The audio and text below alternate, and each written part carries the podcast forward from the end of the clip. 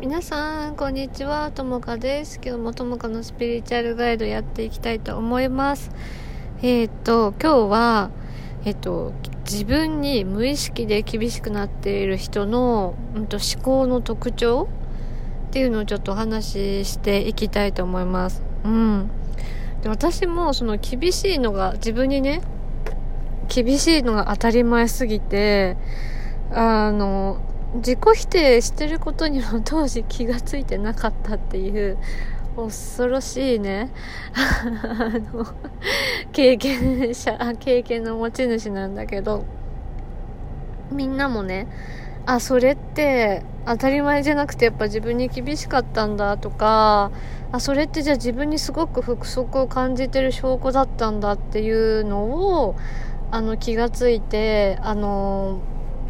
うん今の自分のセルフイメージ、ね、がネガティブにちょっとなっちゃってるんじゃないかなっていうのに ね、やっぱり気づかないとねそのなんだろうな。気づかないことには自分を愛することもなんか始まらないからあのぜひね気づいてもらえればいいかなって思います。はい。でえっ、ー、とどんな思考の人が多いかっていうとあのよくねある言葉のフレーズとしてもっとやらなきゃ。例えば仕事とか家事とか育児とかでもそうなんだけどもっとやらなきゃ。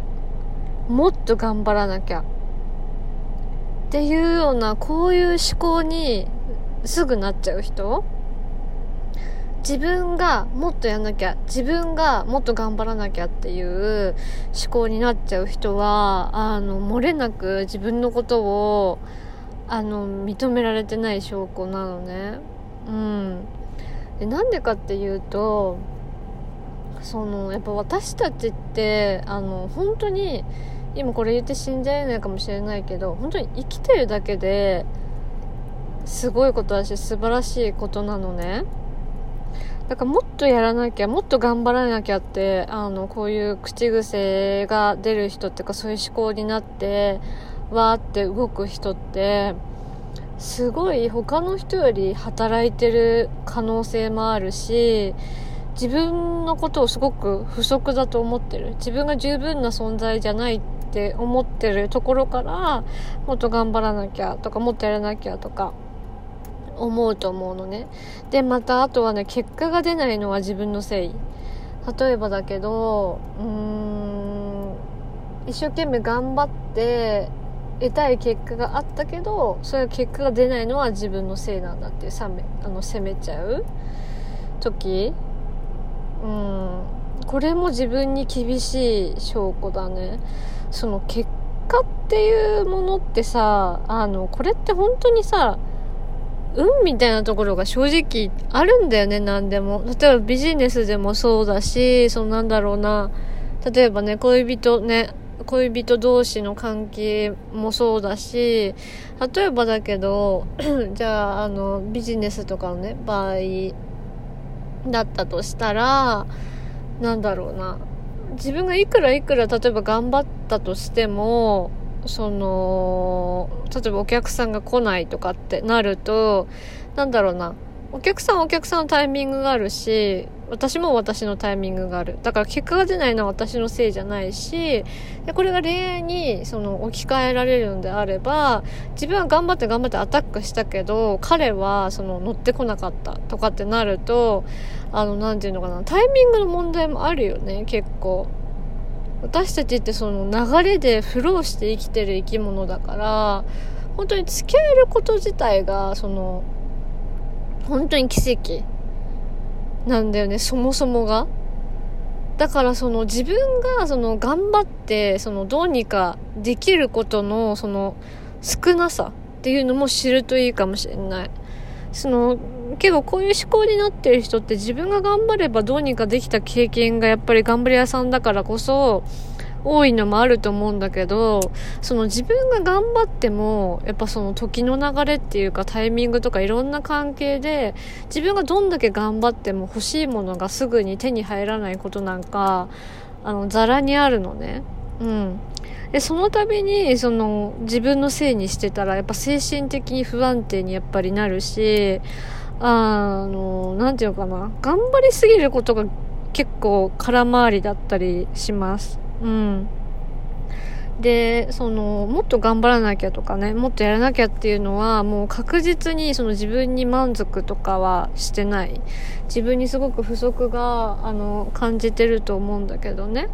で、なんでやっぱりそういう風な考えになっちゃったかっていうと、やっぱ幼少期の頃から、まあ今までの経験を経て、あの、周りの人に認めてもらうっていう経験が、やっぱり少なかったからそうなると思うんだよね。だからすごい高いレベルのことをその達成しないと周りから褒められてこなかったりとか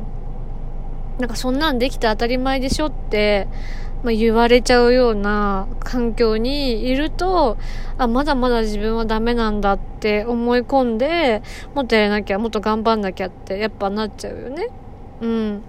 だから、えっと、セルフラブとかもそうなんだけど、自分を愛するっていうのはさ、今までのその自分の頑張りをその認めたりとか、私って十分やってるんだよな、これで、これで自分で十分やってるんだよなっていうところに気づいて、その褒めてあげる。自分のことを。褒めると、その心が満たされていくから、それを、あの自分でやってあげるのがねすごく必要かなって思いますうん自分の不足感ってさその心が満たされてない部分ってほとんどが幼少期の時にできたあのみんなが気づかないところのやっぱトラウマがそうさせていてでその幼少期のねトラウマがないって人はほとんどいません。みんな絶対何かしらあって、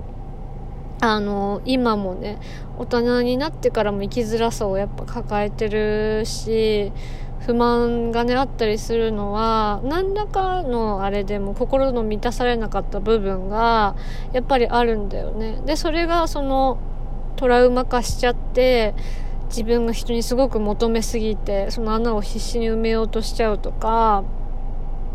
そういうのがね、あの、いっぱいいっぱいあるよね。